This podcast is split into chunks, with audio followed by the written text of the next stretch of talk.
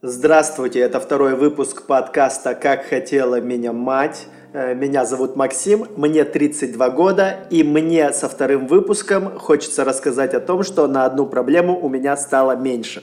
Поздравим Максима! Меня зовут Катерина, и я психолог.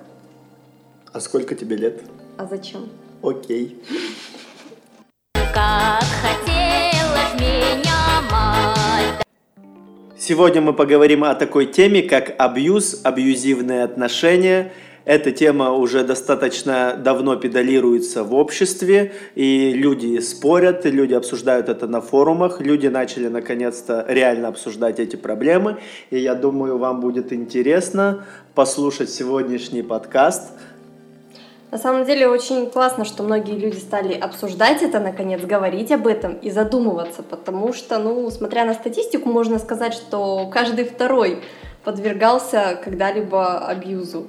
Я ни разу в своих отношениях не подвергался абьюзу. Так, может, стоит задуматься? Может быть. Давай начнем с того, что как люди вообще приходят к абьюзивным отношениям или как они попадают в них. Для меня это было всегда загадкой. Вот. Я, правда, наверное, не особо когда как-то сталкивался, например, с физическим абьюзом, да, и я не знаю на самом деле, что сейчас включает это понятие, да, сегодня мы будем как раз разбираться про это. Смотри, физический абьюз, я думаю, это самый такой заметный вид, и который более-менее люди умеют распознавать. Да, понятно, то есть если тебя бьют, значит что-то, извините, бьет, значит любит. То есть что-то слегка не так происходит. Помимо физического есть же психологический абьюз, есть финансовый абьюз и есть сексуальный. То есть, в сексуальном плане, я думаю, тут тоже достаточно, скажем так, понятно. То есть, когда вас заставляют делать то, чего вы там не хотите, что не приносит вам удовольствия, но партнер не особо считается с вами. Вообще, как распознать, что ты попал в абьюзивные отношения, и как распознать абьюзера? Есть, я так понимаю, абьюзер, есть жертва абьюза, да? И как люди к этому приходят? То есть вы были обычной парой. Вы такие ходили, держались за ручку, у всех все хорошо, все учатся на пятерке, родители молодцы, все классно. А потом и все, да? И потом и он тебе говорит, ты не пойдешь в кино с подругами. Потому что я не хочу, чтобы ты куда-то ходила в кино. А если ты меня уважаешь, ты не пойдешь в кино с подругами. Угу. Смотри, Максим, то есть начнем с того, как вообще люди попадают в такие зависимые, скажем так, отношения от какого-либо человека, от партнера. То есть очень принято, наверное, не очень, в принципе, принято у многих людей считать, что в абьюз могут попасть только люди-жертвы. То есть есть определенный пласт людей, которые считают, что, допустим, им не обязательно принимать какие-то решения, им комфортно быть жертвой, им комфортно манипулировать вот этим. На самом деле это не так. То есть в абьюзивные отношения может попасть и вполне себе такой самостоятельный взрослый человек, то есть психологически зрелый даже, стабильный, да. То есть, и которого постепенно просто ломают, потому что абьюз — это не что-то быстрое и не что-то резкое. Это постепенно, шаг за шагом на протяжении длительного времени, то есть это может быть несколько лет, когда ты входишь в эти отношения. То есть сначала у вас все замечательно, тебя там уважают, любят, тебе дарят цветочки, везде тебя гуляют, о тебе заботятся. А в какой-то момент тебе просто говорят, что давай ты сегодня не пойдешь общаться, и ты с подружками. Типа, окей, я не пойду, не хочешь. Да, он же попросил, проведу там вечер с ним. Потом в какой-то момент говорит, что мне не нравится там то, что ты общаешься с этим там парнем. Окей, он, конечно, твой друг, но мне не очень нравится. И ты такая, наверное, он там что-то. Он же мой там любимый человек, я же не хочу его расстраивать. И в конце концов не так уж мне этот человек интересен как друг, И в конце концов ты остаешься одна. Либо один, потому что абьюз это про кого угодно, скажем так. Существуют какие-то признаки этого раннего распознавания? То есть, как понять, что два нормальных человека, я так понимаю. То есть должны быть какие-то, признаки, например, там агрессия, она же не проявляется так, что сразу человек начинает тебя бить. Смотри, давай так. То есть не все пункты, которые, допустим, вот если взять там статью в Википедии, и Википедии? Где... Ты сказала это слово? Я это сказала специально. Я сказала это специально. Окей. Смотри, не все пункты, которые прописаны, допустим, в учебнике, они так и есть. То есть, если человек абьюзер, это не значит, что он будет проявлять агрессию.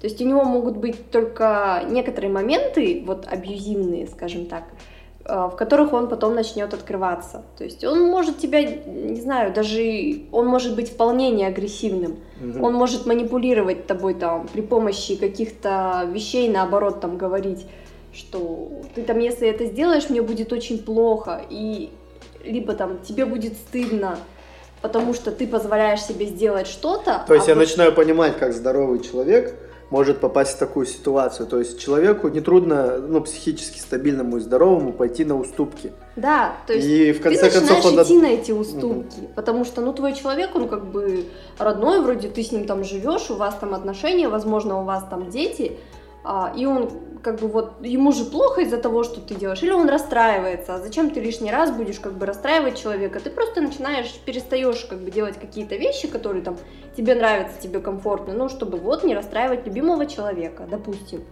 чтобы не слышать там, как он там плачет, допустим, если эта девушка там, он ушел со своими друзьями, и она там закрылась и рыдает. Грубо говоря, просто не хочешь слышать ее ор. И все, и ты в какой-то момент, я сделаю все, что короче, угодно. Я не пойду там с Саньком вообще пить пиво, просто замолчи, да? И это я уже в абьюзивных отношениях, получается, если мне запрещают пить пиво. Вообще запреты — это такая себе тема, потому что, в принципе, это в отношениях. Не то, что в отношениях, вообще запреты даже по отношению к самому себе или запреты кого-то, это знаешь, как... наркоманы, которые считают, сколько дней они в завязке.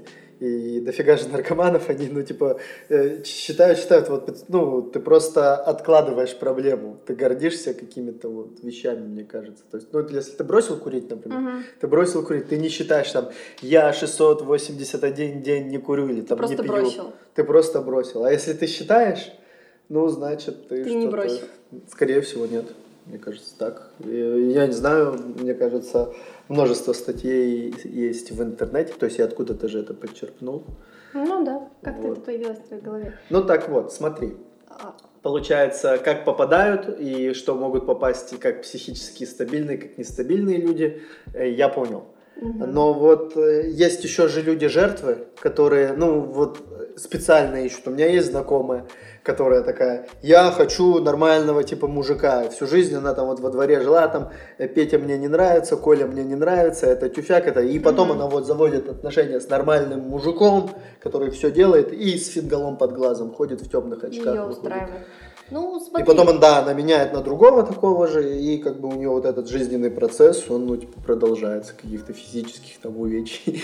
Это же еще идет из детства, то есть отношения родителей к детям своим, они же ведь тоже могут быть не особо здоровыми, когда там может мама, там может папа манипулировать как-то ребенком. Это, мне кажется, вообще часто. Да, и то есть как у нас вообще детей воспитывают? Там очень много, на самом деле, манипуляций, очень много запретов каких-то, причем необоснованных и нездоровых. И это же все накладывается на человека. И то есть, если твоя знакомая, допустим, привыкла к тому, что папа там проявляет себя так и ведет себя таким образом по отношению к ее, там, допустим, маме, да, либо там, к другим каким-то людям, соответственно, этот ее шаблон с детства, он сложился, он нормальный для нее, и она будет искать для себя отношения такие же, как были у ее родителей. То есть и здесь также, если, допустим, ребенка воспитывают таким образом, что там мама там постоянно манипулирует, там как ты меня расстроила, я заболела, мне плохо, либо ты там не сделала, как мне нужно, там я себя теперь плохо чувствую, либо наоборот пытаются подавить, сломить ребенка, то есть какими-то там... понял. В принципе, идею уловил, и я недавно читал новость, что там выходец из одной из среднеазиатских стран избивал что-то в Москве стальным прутом сына там 10-летнего, когда его поймали и и попросили охарактеризовать свои действия, он сказал, что меня так отец воспитывал, точно так же, типа, колотил в детстве, и, ну, я решил, что это, типа, нормальный способ воспитания ребенка. Ну, то есть это понятно, а общество в целом, ну, у нас на таком больном каком-то уровне находится после 90-х, после всего, мне кажется, не восстановилось. На самом деле так еще. И есть, потому что родители, как говорят, нас там воспитывали, мы также воспитываем своих детей, то есть о каких-то вот этих вещах... А я слышал другую теорию, что, ну вот наоборот, если, допустим, у тебя был строгий там отец или мать, угу. и ты, когда заводишь там своего ребенка, и ты стараешься, ну, если у тебя здоровая психика, кстати, ты стараешься, типа, дать ему то, что тебе не хватало в детстве. И зачастую, типа, у строгих родителей появляются дети, которые, в свою очередь, мягкие родители. И потом, например, замыкается цикл. Вот я могу сказать по себе, что, наверное, я буду строгим родителем, потому что я считаю, что меня не добили в детстве. Или вообще не били, хотя надо было, да? Да. Но это мое личное мнение, как бы я не призываю сейчас ни к какому насилию. Смотри, мне кажется, все-таки тут вот это вот все дело, его можно поделить. То есть есть часть людей, которые по шаблону, как меня воспитывали, так я воспитываю детей. А есть дети, там, которые росли и думали о том, вот как я, допустим, думала, что вот мои родители вот делают вот так, я этого делать не буду, я это, ну, как бы эти вещи изменю, когда у меня будут свои дети. Но сейчас, допустим, осознавая какие-то моменты, я так понимаю, что родители во многом были правы, когда предпринимали определенные действия. Собственно, вот. Ну, тут что-то обрежем. Обрежем. Да, я чуть-чуть на тебя микрофон поверну, чтобы чуть-чуть говорить. Итак, значит, ну, с родителями и детьми понятно. Вот, то есть жертвы, они тоже не из ниоткуда рождаются. Конечно. Есть определенные, да, психологические предпосылки, что у абьюзера, что у его жертв. Естественно, абьюз это же, вот, допустим, проявление ревности. Очень такое, скажем... Яркий, да, признак? Яркий признак того, что человек, он с не очень стабильной самооценкой. То есть ревность это же про самооценку, это не про любовь. То есть многие говорят, что там вот он тебя не ревнует, он тебя не любит. Или наоборот, раз он меня ревнует, значит он меня любит. Да черт из два это, ну... О чем речь вообще? Какая ревность и любовь? Ревность это значит то, что я чувствую себя ущемленным, да, я чувствую себя ущемленным, и я боюсь, что ты пойдешь и найдешь кого-то лучше, потому что я вот чувствую себя, ну, не очень уверенно. Ревность это об этом, это не о любви ни в коем случае. И вот абьюзеры это как раз вот люди, которые пытаются максимально отобрать там вашу свободу, ваш какой-то выбор, то есть все что угодно, то есть финансово вас как-то ограничивать, то есть чтобы вы полностью сидели и зависели от этого человека. Это вот. Тогда он будет чувствовать над вами власть. Причем не обязательно быть с ним в отношениях, это может быть ваш друг, это может быть ваш коллега, это может проявляться в каких-то там, скажем так, незначительных вещах, но если понаблюдать, ну, например, то это абьюз, отметить допустим, можно. В каких-то там спортивных коллективах, когда, допустим, тренер по отношению там подчиненных, да? Ну да, там прям вот очень жестко это проявлено, ну там очень ярко это выражено, это очень хорошо наблюдается. Вот, ну давай тогда поговорим о видах абьюза, об их именно различиях, какие они бывают, то есть у тебя опыта в этом побольше всего профильного образования. Спасибо за уточнение. Поэтому расскажи мне, а я постараюсь типа это все понять, задать тебе вопросы, и чтобы другим слушателям и зрителям, возможно, было понятно. Ну смотри, я думаю, касательно физического, тут все понятно. Это банальное бытовое насилие. То есть если вас бьют, и если это, скажем так, не шуточно вас бьют, тогда это уже не просто звоночек, это там... предпосылка к действию о том, что, как бы, наверное, может стоит разорвать такие отношения. Еще очень часто в эти моменты проявляется такое, что, допустим, если вас там избили, если к вам применили какое-то насилие, и потом перед вами извиняются. Не будет такого, что человек исправится. Не исправляются такие люди. Ну, не может этого быть. Я понимаю, что там извиняются, там любят, там прости, жить без тебя не могу, вскрою вены, то есть это тоже манипуляция. Вскрою вены. То есть... Жестко. То есть а ты как бывает. Хотел, конечно, бывает и пожестче. Бывает и когда там, типа, вот показательно таблеточки пьют.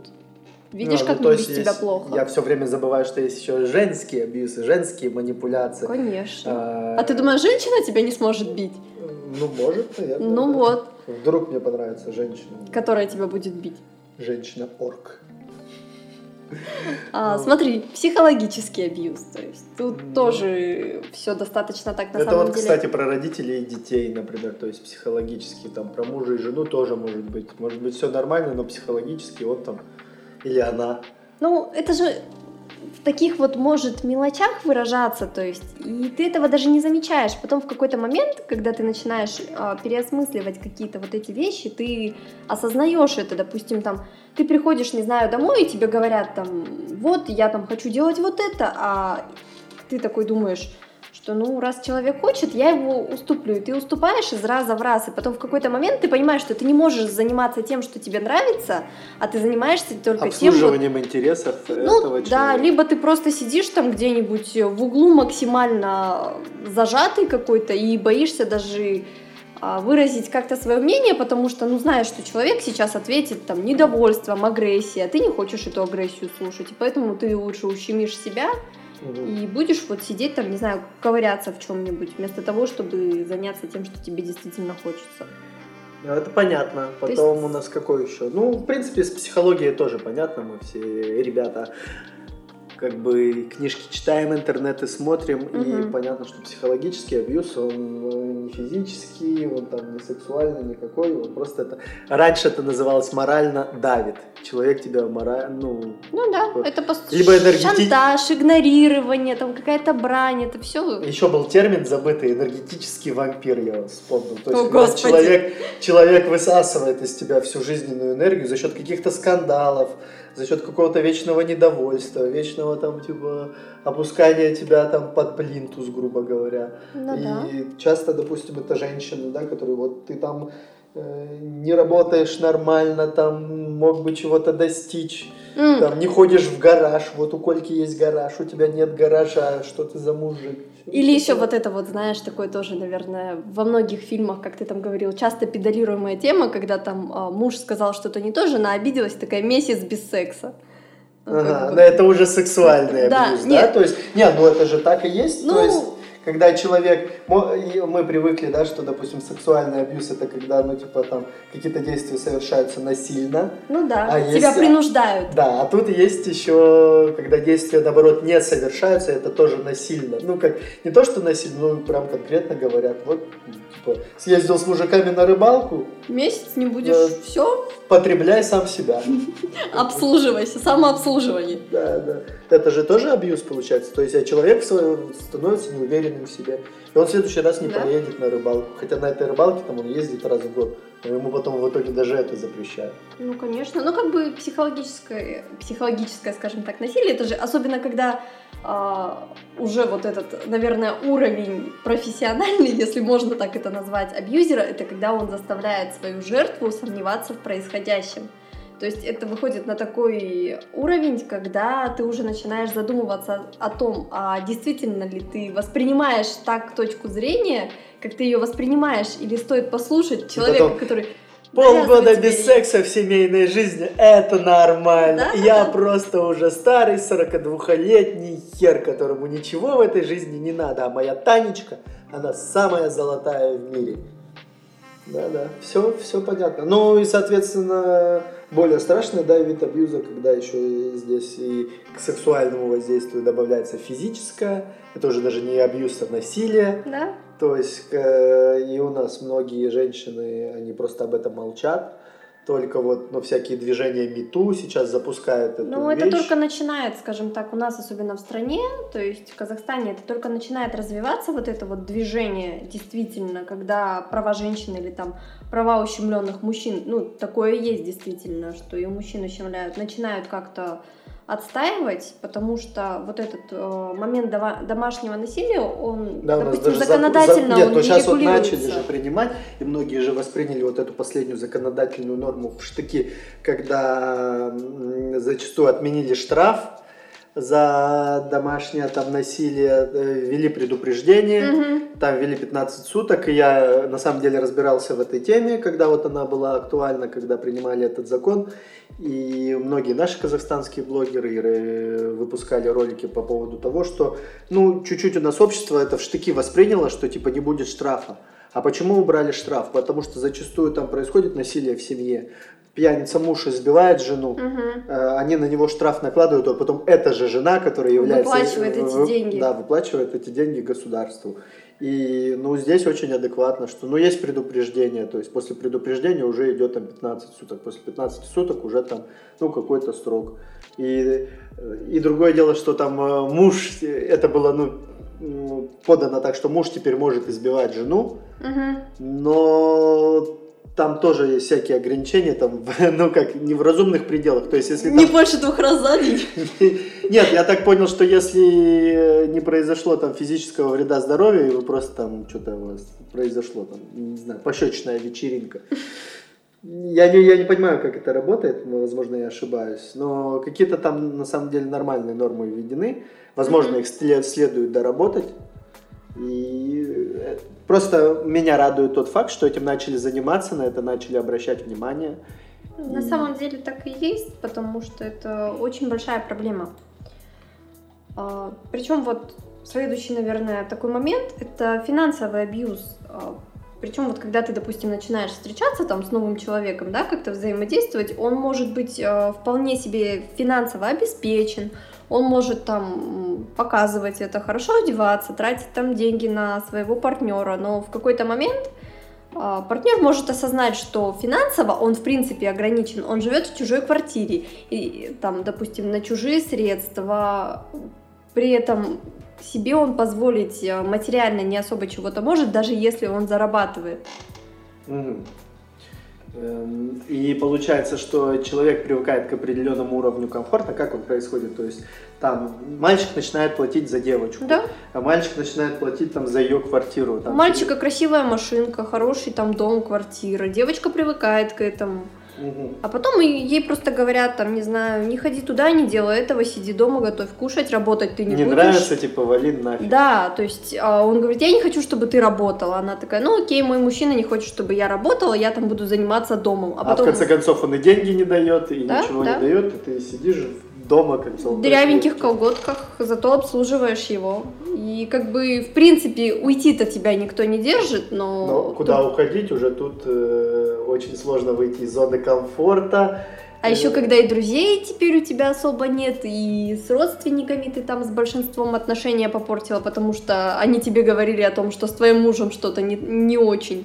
А ты такая, да, он самый замечательный, вы просто ничего не понимаете. И в конце концов ты остаешься одна вот с этими вещами, а потом финансовый абьюз, он, конечно, может не перерастать никуда, но он может потом выливаться и в сексуальный, вполне себе вероятно, там, физический, да, и в психологический. Ну, то есть там финансовый и психологический, это как бы разные стороны одной монеты, то есть можно давить по-разному.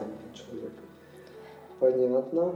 Вот. Ну и такая тема прям, как выйти, собственно, что делать и как выходить из абьюза. Вот ты осознаешь, да, ты попала. Вот у тебя нету друзей, у тебя уже нет никаких близких людей, ты одна, у тебя дети, и твой мужик тебя бьет. Что делать? Типа, у нас же многие говорят, что бьет, да ты сама виновата, сама не ушла никуда. Не, ну ты, значит, что-то сделала не так же, раз тебя бьют, правильно? Значит, проблема в тебе, или виноваты всегда оба, то, что тебя бьют. Ну, как бы, начнем с того, что как кто-то может позволить себе ударить другого человека, ну, ударить всерьез. Ну, да. То есть это уже нарушение не то, что даже личных каких-то границ и чего-то вот такого, это просто физическое насилие. Как говорится, даже в местах не столь отдаленных ударить человека просто так нельзя. Даже там по таким, ну, законам, скажем так, сомнительным. Вот, то есть даже там нельзя просто так ударить человека, а получается в семье или там, ну, чаще всего в семье, да, это как за здрасте. То есть рукоприкладство – это наше все, это семейно-образующее как бы занятие. Вот. И все поговорки вот это там «бьет, значит, любит», там, ну, просто воспитываются обществом, да, то есть это же все педалируется, любимое слово педалируется, запишите. То есть это все распространяется в обществе, это все, в том числе и жертвами абьюза, оно защищается. У нас же как там изнасиловали, у нас сама короткую юбку надела, да, оправдывать. Муж избивает, но ты сама ему ничего так сказала. Не знаю, там яичница подгорела. Да-да-да, ты же сама мужа выбирала, что теперь? Вот. И только-только, мне кажется, вот больше даже современное поколение, мы на прошлом подкасте говорили, да, там про дружбу, про что-то еще, что им это дико, и... Ну, такое неагрессивное поколение растет, все в гаджетах, но это даже хорошо. И вот у них эта тема насилия, она, ну, прям дико отвергается. И сейчас во многих, там, я знаю, в сообществах типа геймеров, в сообществах там каких-то блогеров, это насилие, оно, ну, жестко не принимается. То есть у молодежи уже есть свой институт репутации. Ну вот, кстати, да, если, допустим, брать даже школьников, то есть тот момент, когда мы там были школьниками, ну, я, допустим, когда была...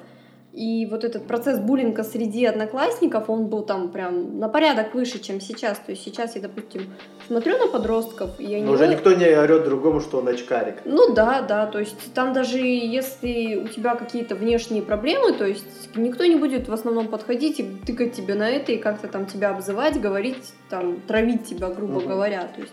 Дети стали очень тактичными. Они сейчас травят учителей, потому что учителя у нас сейчас абсолютно беззащитная категория людей. Ну да. Да, ну с этим понятно, то есть, ну вот как выйти, да. Как выйти, то есть сам процесс того, что вы обозначили ситуацию, вы ее поняли для себя, то, что вот я нахожусь в абьюзивных отношениях, это уже 50% успеха на самом деле, потому что пока ты этого не замечаешь, ты не можешь это изменить, то есть...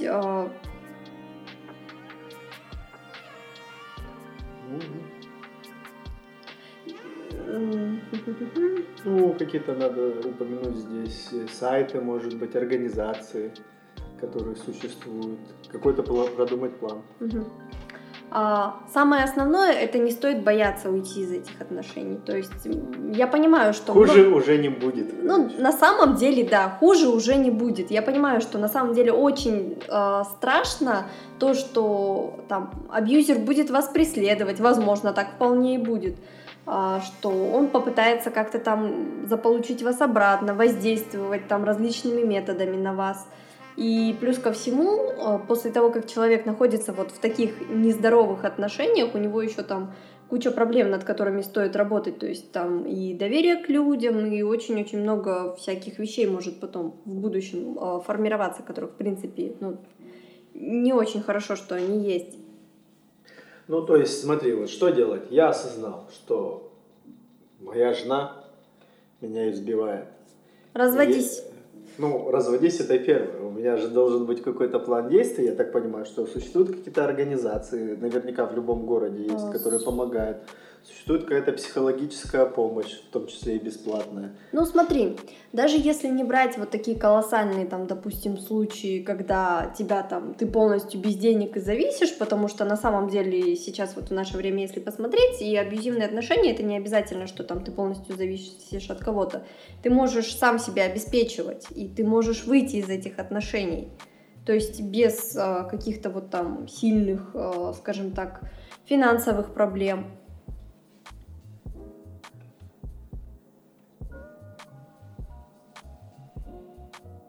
Проблем.